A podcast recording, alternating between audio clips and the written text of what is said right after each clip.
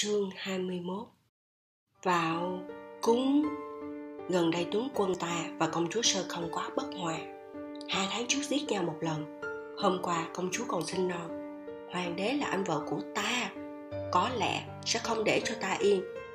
Ta lo lắng, Bao lần manh nha suy nghĩ chạy trốn trên đường vào cung, Nhưng khi thấy sở dực cưỡi ngựa đi bên cạnh, Ta lại nghĩ có khi gã sẽ không chịu trốn cùng ta. Không có thuộc hạ làm việc vặt thì những ngày tháng yên ổn của ta không thể thoải mái. Ta cắn chặt răng, hạ quyết tâm, tự an ủi bản thân. Hoàng đế thì sao chứ? Dù tên đó có giỏi thế nào, cũng không thể nhìn thấu cơ thể xương thịt đàn ông này để thấy trái tim thiếu nữ mỏng manh của ta. Kiếp đầu tiên, ta từng vào cung mấy lần với cha tống, nên vẫn còn nhớ nghi lễ trong cung. Đi qua bao lớp cung cấm, thái giám đưa ta tới ngự thư phòng. Ngồi sau chiếc thư án to rộng là một người đàn ông mặc lông bào màu đen đỏ người đó đang xem sách, vẻ mặt cực kỳ nghiêm túc ta nghĩ bụng. Cùng là vua, mà sao cái vị vua của nhân giới này lại mang vẻ uy nghi hơn hẳn vị diêm vương ở dưới địa phủ kia? Ta không biết bình thường, hoàng đế và tướng quân xử sự với nhau ra sao. Cũng không biết quan hệ thường ngày của họ có tốt không, nên cứ quỳ ở đó vùi đầu không hé răng. Đối mặt với kẻ mạnh, tốt hơn là nên nhận thua. Thái giám thức thời đứng bên cạnh hoàng đế, nhắm mắt nín thở giảm bớt cảm giác tồn tại của mình. Ta nghe thấy tiếng hoàng đế gác bút. Thần huy, người hạ giọng khẽ nói, phù doanh vẫn khỏe chứ? Ta nghĩ mãi mới nhớ ra, thanh huy và phù doanh mà hoàng đế nói chính là ta và sơ công. Ta lại thở dài, quả nhiên là tới hỏi tội, cúi đầu thưa vì thần có tội. Hoàng đế im lặng một lát, ta bỗng nghe thấy một tiếng cười khẽ hoàng đế nói, người đứng dậy đi, ở đây không có tai mắt của thái hậu, không cần làm ra vẻ như thế. Hả? Chuyện gì thế này? Tuy trong lòng lo ngai ngái, nhưng ta vẫn vờ bình tĩnh. Đứng dậy, hoàng đế ngồi sau thư án cong môi, lộ nét cười như có như không, nhưng ánh mắt lại lạnh thấu xương. Người nhìn chằm chằm vào ta nói, thanh huy, người nói đứa bé trong bụng phù doanh mất rồi có lợi hay có hại cho chúng ta hơn. Tên hoàng đế và tướng quân này không trong sạch, nâng cái chân thối của hoàng đế lên. Vì thần ngu dốt, hoàng đế lại khẽ cười mấy tiếng. Lâu rồi không gặp, thanh huy khiêm tốn thật. Hoàng đế gõ nhẹ ngón tay lên bàn. Hôm qua, sau khi biết được tin này, trẫm vui vì ngôi vị hoàng đế này tạm thời bảo toàn lại lo. Một thời gian nữa thôi, giang sơn đại tề sợ không giữ nổi. Nước cờ này của nước vệ đúng là rất tuyệt. Ta hoàn toàn không hiểu y đang nói gì, chỉ chăm chăm nhìn xuống đất.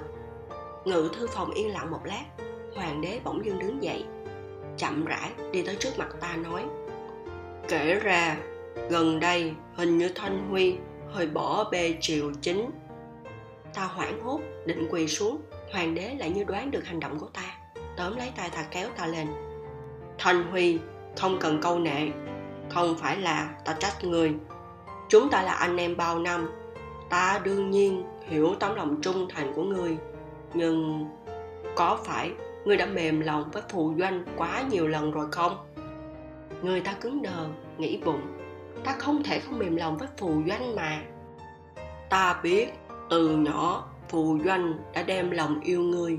Hai người ở bên nhau lâu, khó tránh việc nảy sinh một số tình cảm không nên có.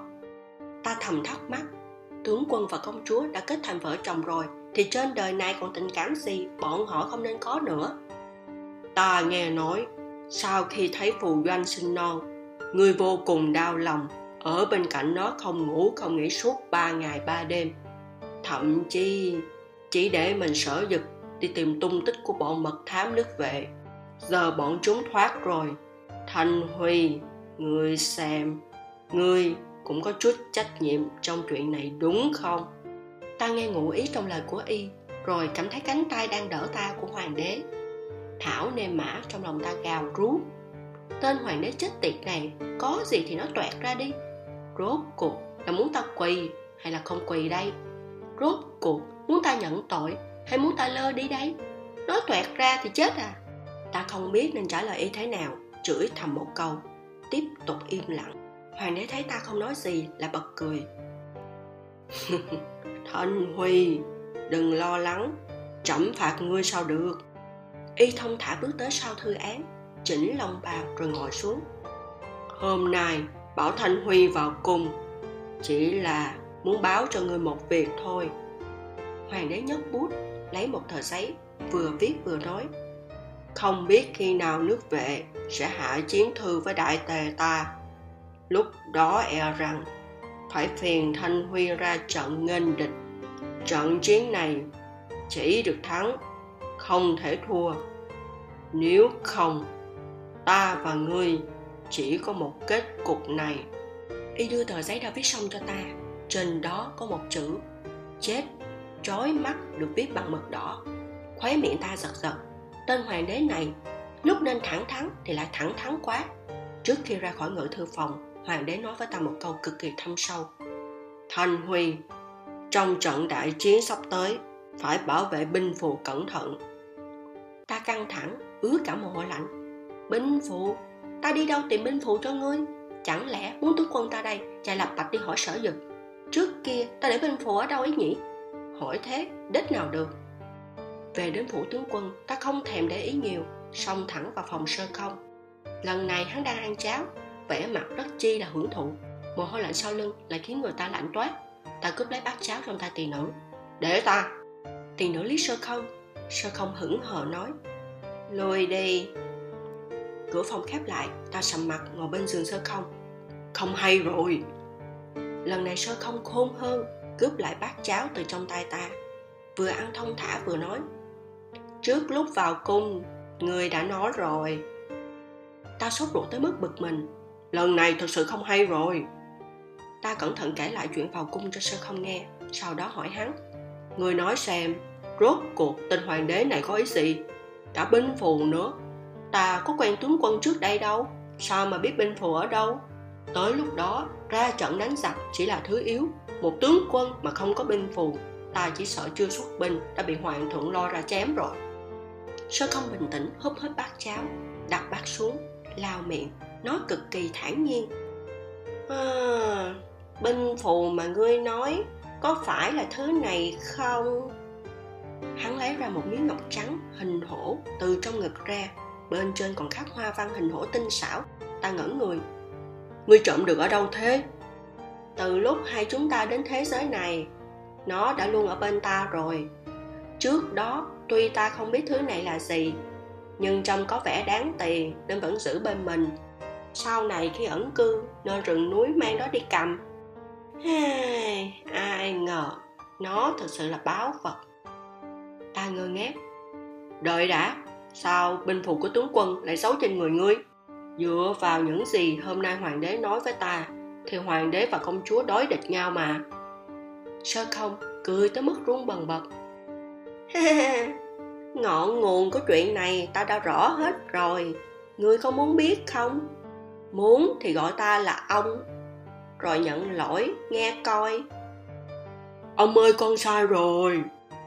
Ta nói luôn. Mau, nói cho ta biết rốt cuộc chuyện này là thế nào đi. Ta hứng hở, dán mắt vào sơ không sơ không lại nghiến răng nghiến lợi hồi lâu chẳng thốt nên lời. Ta thấy tên vênh váo này ngày càng khó hiểu. Thỏa mãn yêu cầu của hắn cũng không được. Không thỏa mãn yêu cầu cũng không xong. Đúng là làm khó người ta. Sơ không im lặng một lúc lâu, rồi mới nghiêm mặt nói, ngươi biết ngôi vị của đương kim hoàng đế bây giờ không chắc chắn chứ? Sao ta biết được? Ta không bảo ngươi trả lời. Gân xanh trên trán sơ không hằng lên, thở dài, nói thái hậu hiện nay không phải là mẹ ruột của hoàng đế, nhưng lại không nuôi hoàng đế từ nhỏ. Tiên hoàng qua đời quá sớm, thái hậu bèn buông rèm nhiếp chính, khống chế triều đình. Hoàng đế ngày một lớn dần, cũng ngày càng khó điều khiển. Vậy nên thái hậu muốn phế đế, lập một hoàng đế mới. Nhưng hoàng đế không có con cái, không có sự lựa chọn. Khéo thai, đúng lúc con gái của thái hậu là thanh linh công chúa mang thai thái hậu muốn lập đứa bé trong bụng thanh linh làm tân đế.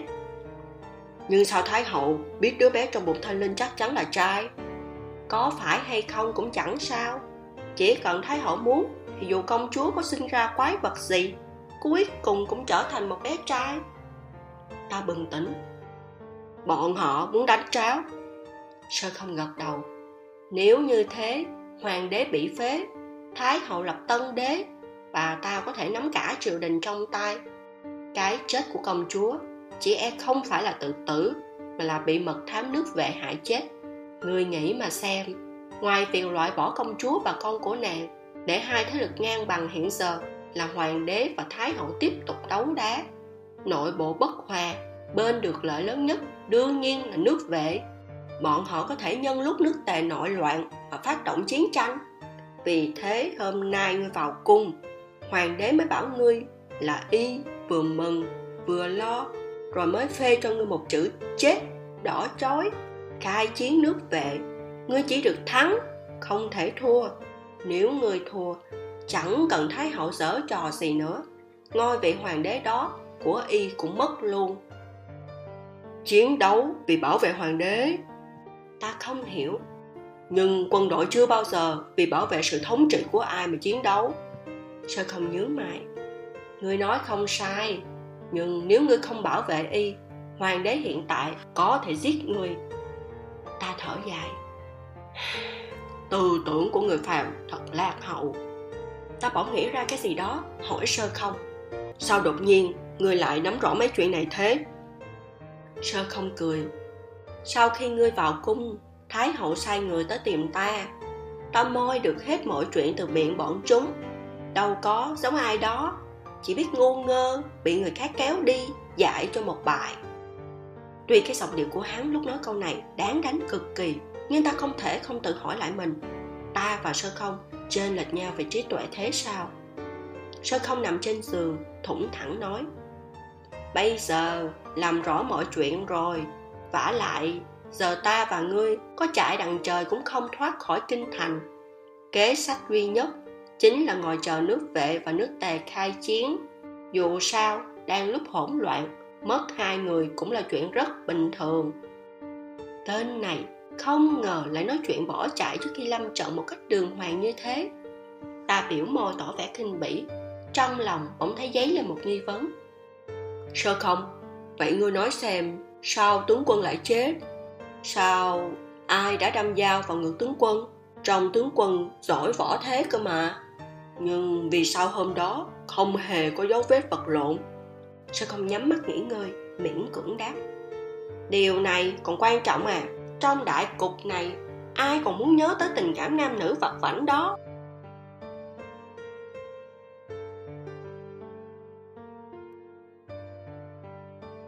Ba tháng sau, đang đổ rét đậm, nước vệ hạ chiến thư với nước tề. Đúng lúc cuộc chiến giữa thái hậu và hoàng hậu căng thẳng nhất trước khi xuất binh, hoàng đế lại gọi ta vào cung, vừa đe dọa, vừa vỗ về. Ta nghĩ bụng, nếu y nói thế này, tới lúc đó chắc chắn chưa ra chiến trường ta đã chuồn mất rồi. Về tới phủ tướng quân, sơ không vừa sưởi ấm gặm chân gà, vừa bực bội mắng. Nước vệ chết tiệt, đánh lúc nào không đánh, lại đánh đúng độ rét đậm của tháng chạp. Hại ông đây phải chạy khắp nơi trong cái thời tiết này. Tiểu tường tử, đi, đánh hai trận với bọn chúng trước đã dày vò chúng rồi hắn té. Ta vừa tính xem mình nên mang những gì, vừa khinh bỉ nói với hắn. Người có ra chiến trường đâu, chỉ giỏi khua mồi múa mép thôi.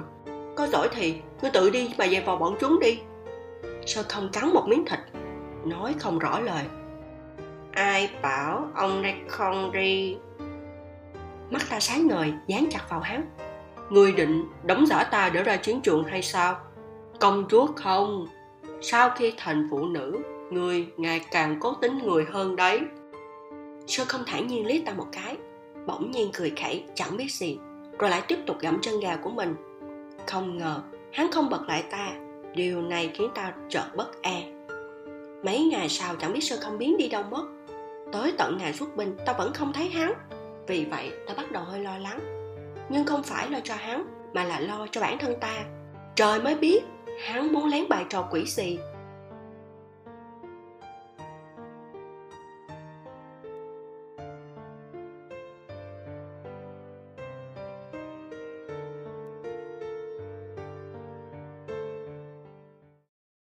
tới tận ngày xuất binh tao vẫn không thấy hắn. Vì vậy tao bắt đầu hơi lo lắng. Nhưng không phải lo cho hắn, mà là lo cho bản thân ta. Trời mới biết, hắn muốn lén bài trò quỷ gì ngày xuất binh và hoàng đế cùng uống rượu máu đi xuống đài thừa thiên dài dằng dặc. Ta mặc áo giáp nặng trịch, cưỡi con ngựa chiến. Nó hơi loạn choạng, lắc lắc đầu. Ta nghĩ có lẽ là vì nhiều vàng trong áo giáp quá. Trong ánh mắt đưa tiễn của dân chúng kinh thành, ta đanh mặt dẫn đầu binh mã, uy phong lẫm liệt ra khỏi thành. Ta nghe nói sở tướng quân lúc sinh thời đánh giặc vô cùng dũng mãnh. Hơn nữa, còn cực kỳ am hiểu binh pháp trận nào có tướng quân tham gia, thì dù bên ta có bất lợi tới đâu cũng giành được thế cân bằng. Nước vệ này khá e dè sở tướng quân, vì thế đương nhiên là trước khi đại quân tới tiền tuyến, cái mạng khổ này của ta đã bị ám sát vài lần. Nhưng cái mạng này của ta rất có phước, hạ độc có sở dực đỡ thai ta, ám sát có sở dực trắng thai ta. Cái khiên thịt này của gã không gì xuyên nổi, bộ áo giáp ngậm vàng của ta cũng trắng cho ta có lần sát thủ tới ngay bên, ta không chạy cũng không nhúc nhích, bình tĩnh ngồi ở đó, đợi sát thủ vung đao nhào về phía ta, bất kể là đầu, là vai hay là bụng, thứ rơi đầu tiên chính là kiếm của sát thủ. Dần già trong quân có tin đồn sở tướng quân anh dũng vô địch, tám chín phần đã có tấm thân kim cang bất hoại.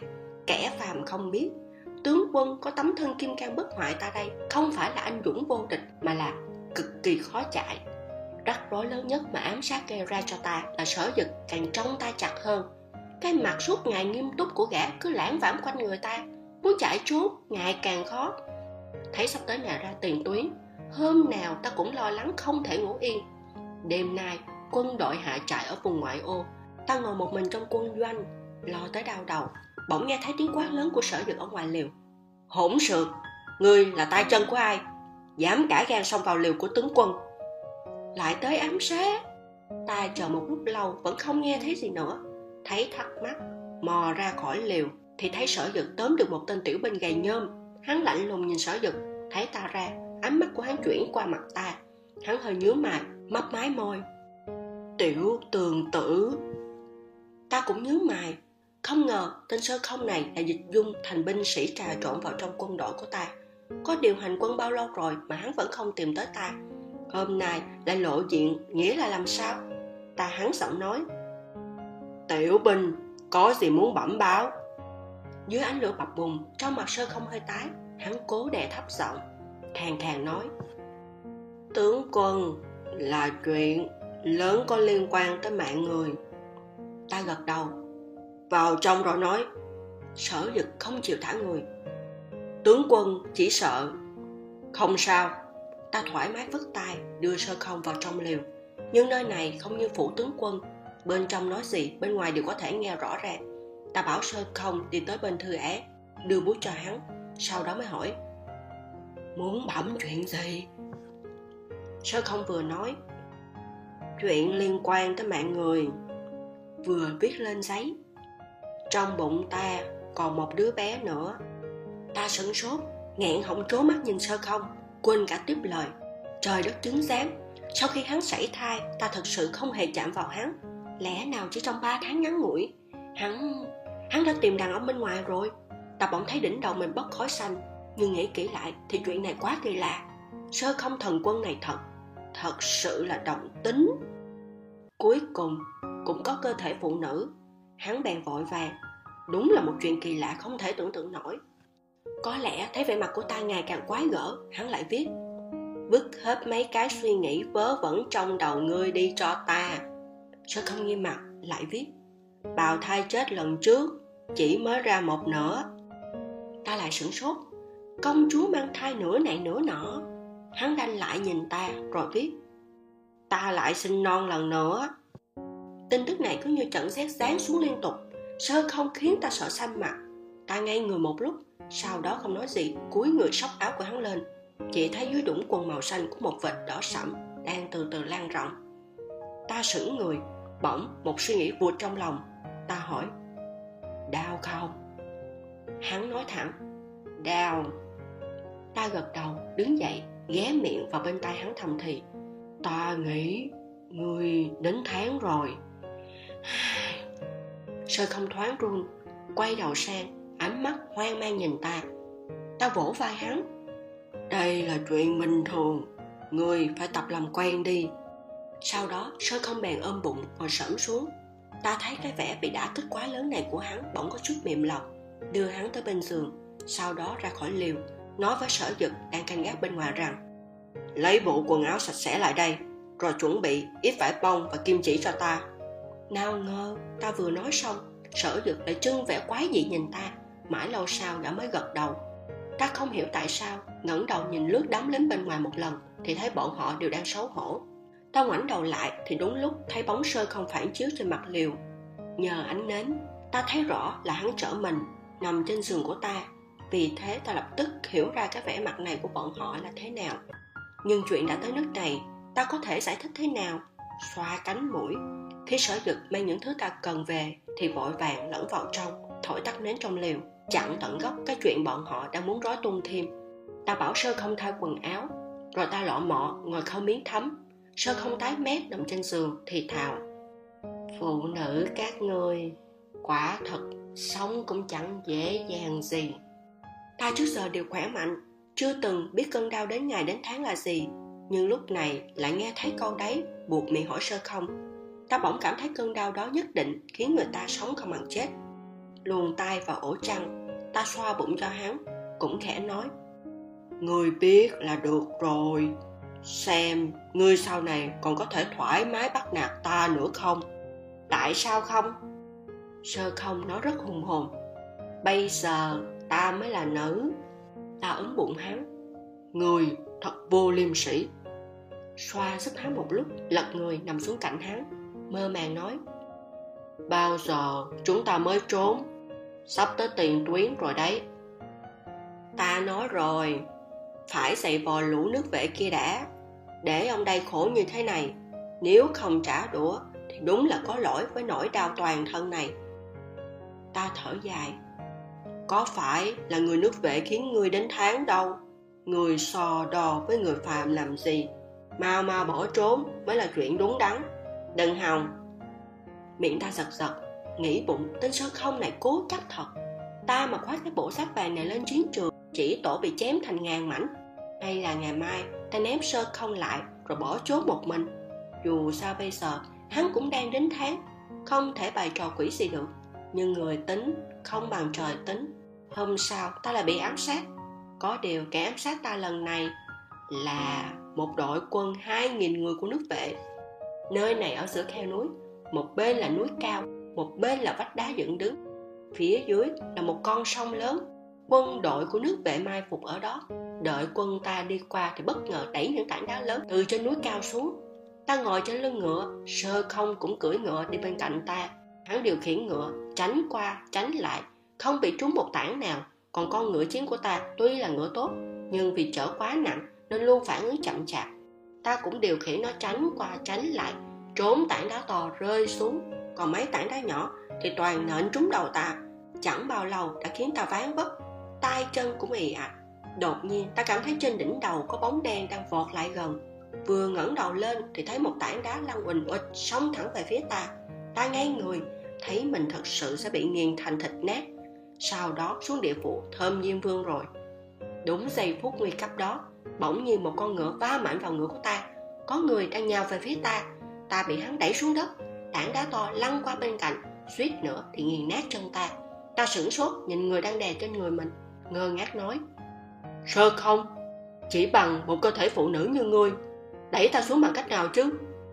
Bây giờ, ngay cả việc tự cử động đối với ta cũng rất khó khăn. Sơ không? Túm cổ áo ta mắng. Sao càng ngày ngươi càng ngu đến thế hả? Muốn đi thơ mái diêm vương thật hả?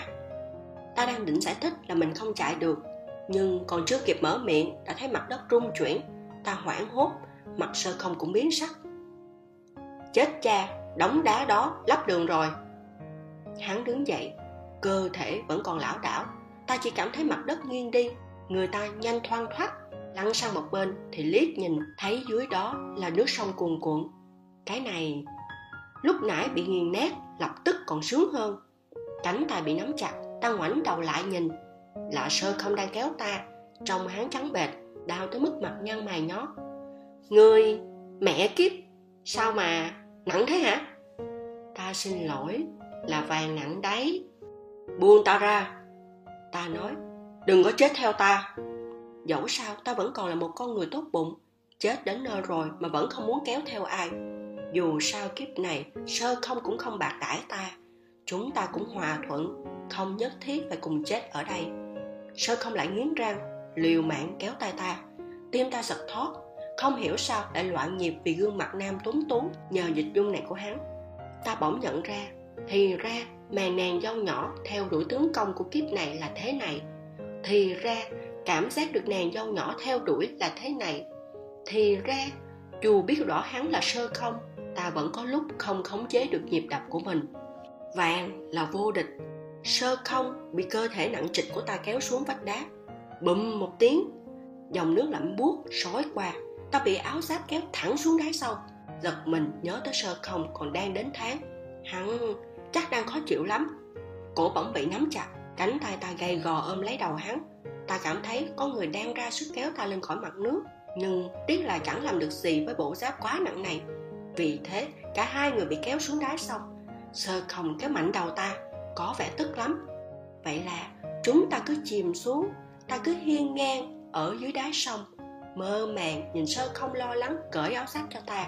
Vì bị thiếu khí nên đầu óc ta dần mất đi ý thức. Ta vô thức mở miệng để thở, lại ọc luôn một ngụm nước. Ta vô thức muốn giãy giụa miệng nhả ra bọt khí, nước lại ua vào nhiều hơn. Đúng lúc hoảng loạn, một bờ môi ấm áp, khẽ áp lên miệng ta, thổi hơi vào đó. Đầu óc ta đột nhiên tỉnh táo lại, khéo thai người ta bỗng nhẹ bẩn bộ áo sắp nặng trịch rơi xuống đáy sông, bụi bay mù mịt. Sơ không túm lấy cổ áo ta bơi lên, động tác của hắn hơi hỗn loạn, chắc là cũng sắp ngạt thở rồi. Liếc mắt nhìn ánh sáng, ngày càng rõ hơn trên mặt sông. Chân ta bỗng bị túm chặt, không biết một đám rong ở đâu quấn lấy nữa.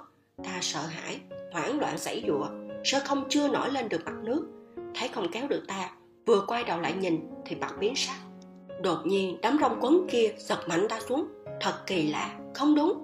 Cảm giác này rõ ràng y hệt một vật sống đang kéo. Ta vừa ngoảnh đầu lại thì thấy đám rồng kéo chân ta, bỗng nhiên biến thành một sợi xích sắt, quấn chặt lấy chân mình. Nó lại giật ta xuống. Ta không còn chút sức lực nào phản kháng, bị nó kéo tụt xuống. Ta tròn mắt hoảng hốt nhìn sơ không. Bỗng một nguồn lực ập mạnh tới, ta bị giật phăng xuống, đập đầu xuống đáy sông. Trước khi bóng tối bao trùm, ta cảm thấy có người nắm chặt lấy tay ta dẫu dòng nước có xiết đến mấy cũng không buông. Tí tách tí tách. Tiếng nước nhỏ xuống đá vang lên bên tai. Ta vừa mở mắt ra thì thấy một cột đá sắt như dao đang chĩa về phía ta. Như thể lập tức sẽ rơi xuống đâm nát người ta. Ta lạnh người vì sợ, lập tức tỉnh táo lại. Ta xoay người ngồi dậy, ký ức trước khi hôn mê lũ lượt kéo đến. Rơi xuống nước, cởi áo giáp, mớm hơi. Chưa kịp ngại ngùng vì chuyện sơ không mớm hơi cho ta thì ta đã nhớ tới chuyện hắn lột bộ áo sát vàng của ta. Vậy nên cực kỳ căm thù. Giờ sống được, nhưng sau này không có tiền thì sống thế nào đây? Tên sơ không kia không biết cảnh túng quẩn khi thiếu tiền. Ta thật không muốn trải qua cuộc sống khổ sở kiên khem thiếu thốn trước khi về thiên giới. Có căm thù cũng vô dụng. Chuyện đã thế này, ta cũng chỉ còn cách chấp nhận. Ta dài dài trán ngoảnh đầu nhìn xung quanh. Nơi này hình như là một hang động sâu. Đầu đầu cũng có thạch nhũ ta cực kỳ thắc mắc.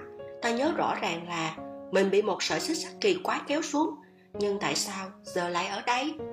Còn nữa rất không đâu ta bấu lấy vách đá bên cạnh, định đứng lên, bỗng thấy bụng đau nhói như thể bị kim châm. Càng gắn nhịn lại càng đau hơn. Như thể có một con dao sắc bén đang khuấy đảo bên trong, khiến ta đau tới mức cuộn tròn người lại, nghiến chặt răng mà vẫn không nhịn được.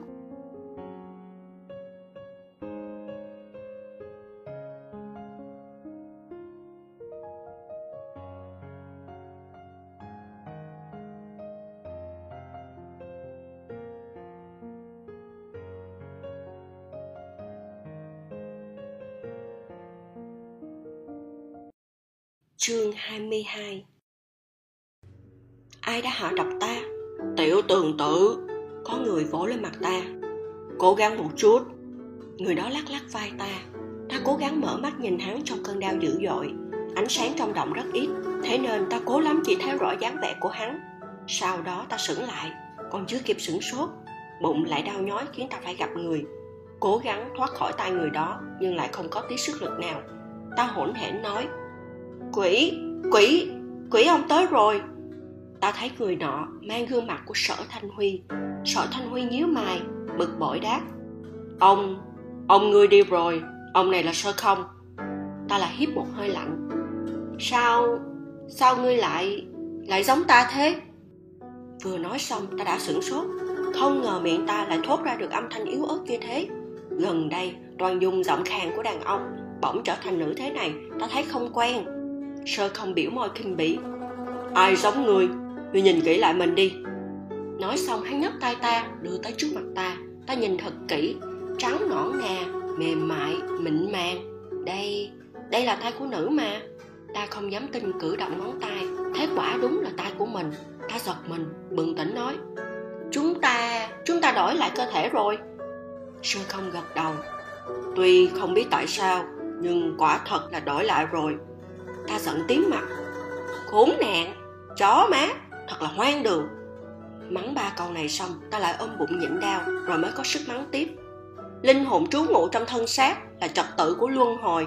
Đất trời đã định sẵn, có giếng luân hồi mới có thể thay đổi. Sao? Ngay cả thần tiên cũng không được tự ý hoán đổi sinh linh mệnh hồn. Kẻ nào to gan dám đổi lại chúng ta với nhau? Đảo lộn trật tự trời đất, đáng chết sao không liếc ta một cái? Người bất mãn với cơ thể hiện giờ của công chúa thì có. Ta ôm bụng, nghiến răng chèo chèo. Mẹ kiếp, ai muốn tự dưng phải chịu cục nợ này chứ? Bụng đau thôi thì không sao. Điều khiến ta lo lắng nhất là cơ thể của công chúa này chỉ sợ chẳng cần ai hại cũng sống không nổi 20 năm nữa. Trước kia là sơ không đau, tuy ta hơi mềm lòng nhưng không trải nghiệm chân thật như bây giờ. Thì ra, cơn đau mỗi độ đến tháng lại là như thế. Ta bỗng thấy bụng mình ấm ấm sơ không ôm lấy bụng, giúp ta từ phía sau. Người ta hơi cứng lại, nghe hắn nói. Ta biết, giờ ngươi đang bực lắm. Nhưng đây đâu phải là ta cố ý làm vậy. Nơi đây là đâu? Sao chúng ta tới đây được? Giờ ta vẫn chưa biết tiếng nào. Nhưng ta nghĩ, nơi này chắc chắn có gì kỳ lạ mới hoán đổi được linh hồn của chúng ta. Nếu tìm được nguyên nhân, giọng sơ không ngưỡng nghịu. Nếu tìm ra chúng ta đổi lại là được. Một cảm giác kỳ lạ dấy lên trong lòng ta nghiêng đầu nhờ ánh sáng yếu ớt trong động im lặng quan sát gương mặt nghiêng nghiêng của sơ không. Hắn quay ngoắt đầu không biết nhìn đi đâu. Có lẽ là vì ánh mắt của ta quá nóng bỏng. Nhìn tới trái cả mặt hắn hắn đảo mắt liếc vội ta một cái rồi nhìn về phương xa. Hừ, ngươi đừng có hiểu lầm.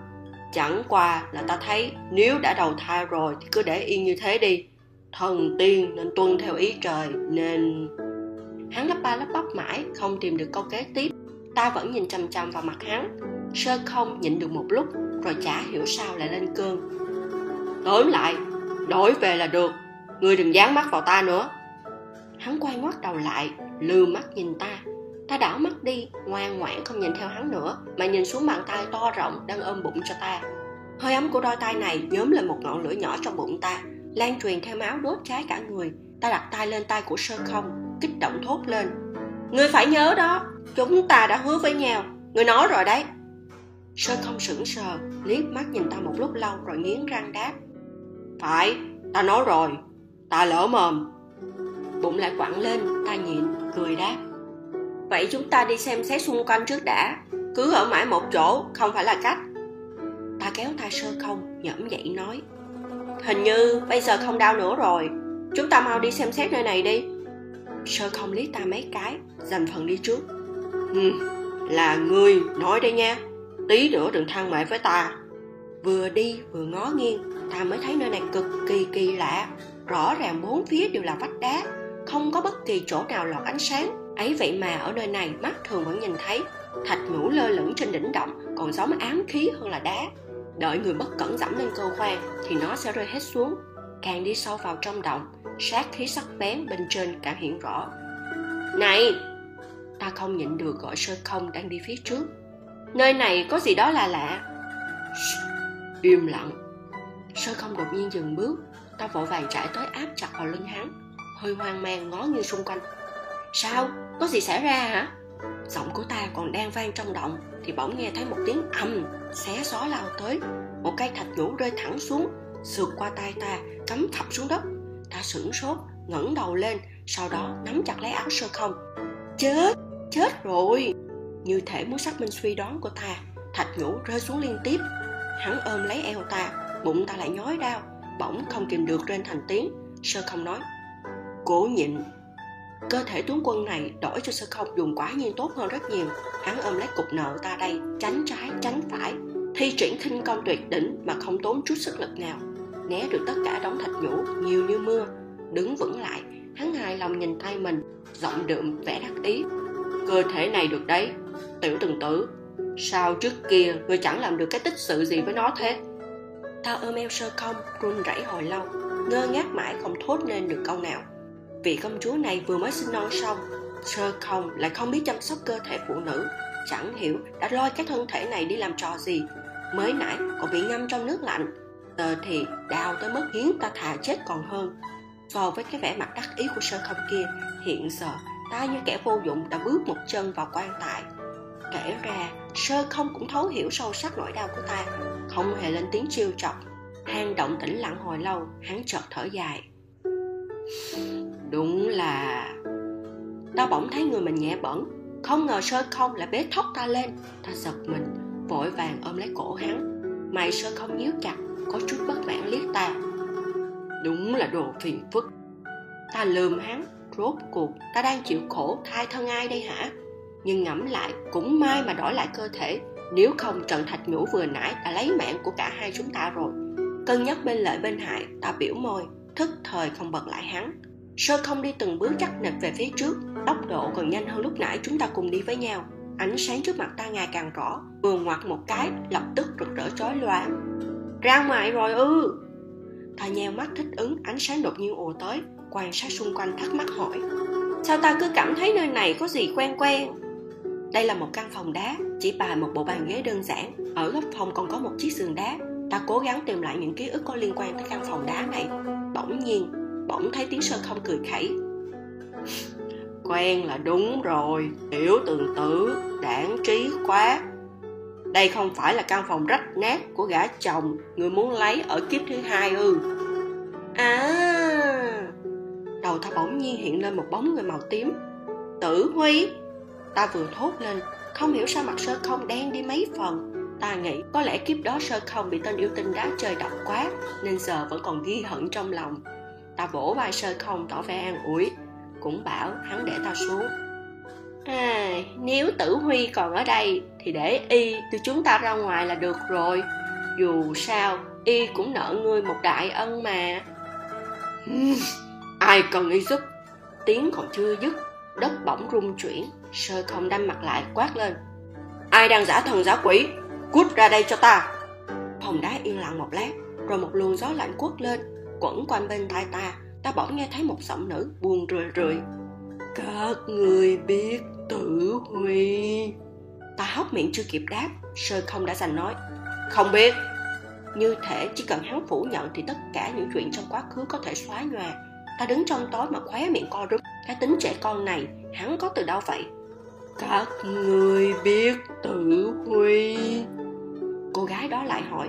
Hình như đầu óc nàng có vấn đề chỉ đợi người khác cho nàng một đáp án đúng. Ta nói, biết biết. Cơn gió lạnh trong căn phòng đá lại thổi lên, một đốm sáng phóng vụt lên. Ta bất giác nấp sau lưng người sơ không, thò đầu ra nhìn về phía đó, bỗng thấy một cô gái áo xanh lao ra khỏi mặt đất. Nàng ta loạn choạng ở phía đó, mê man nhìn ta và sơ không. Các người biết tử huy ồ, ta nghĩ ra rồi. Nếu ta đoán không lầm thì có lẽ cô gái này là một quỷ hồn còn là một quỷ hồn không đủ ba hồn bảy phách, phiêu bạc trên nhân thế đã lâu. Đổi lại bình thường thì ta không cần phải sợ những quỷ hồn này sẽ động tới ta. Nhưng giờ lại mang cơ thể vô dụng này, nên ta chỉ đành nấp sau lưng sơ không, túm chặt lấy áo hắn.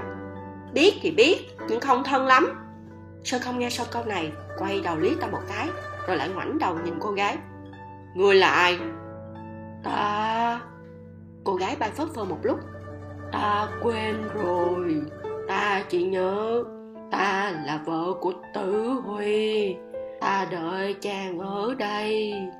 Ta sững sờ, ta vẫn còn nhớ tên yêu tinh đá tử huy ở kiếp thứ hai. Giả bộ làm đàn ông si tình để lừa gạt trái tim vừa ngốc vừa khờ của ta. Không ngờ, hắn lại là kẻ đã có gia đình. Sơ không quái đầu lại liếc ta một cái. Lần này mang theo vẻ sung sướng khi thấy người gặp họa. Ta bực mình véo hông hắn. Sơ không xoay nhẹ bắt được tay ta. Bình tĩnh quay qua hỏi người kia ngươi là kẻ đã kéo chúng ta xuống đây. Phải. Vì sao? Các người, ta cảm thấy các người rất nguy hiểm. Nàng ta dai dai trán cực kỳ nguy hiểm.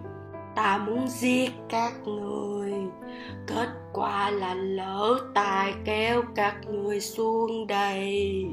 Sơ không lại hỏi vậy bây giờ tại sao không giết bọn ta? Cô gái mơ màng ngẩng đầu nhìn lên hai chúng ta, sau đó gõ lên đầu. Đột nhiên quên rồi. Bây giờ lại cảm thấy các người không quá nguy hiểm. Miệng ta giật giật, chắc vì cô gái này quá ngốc nên tử huy mới bỏ nàng lại. Chả hiểu tại sao nàng ta lại lượn vài vòng quanh bàn đá, lẩm bà lẩm bẩm, sau đó ngẩng đầu nhìn chăm chăm vào ta.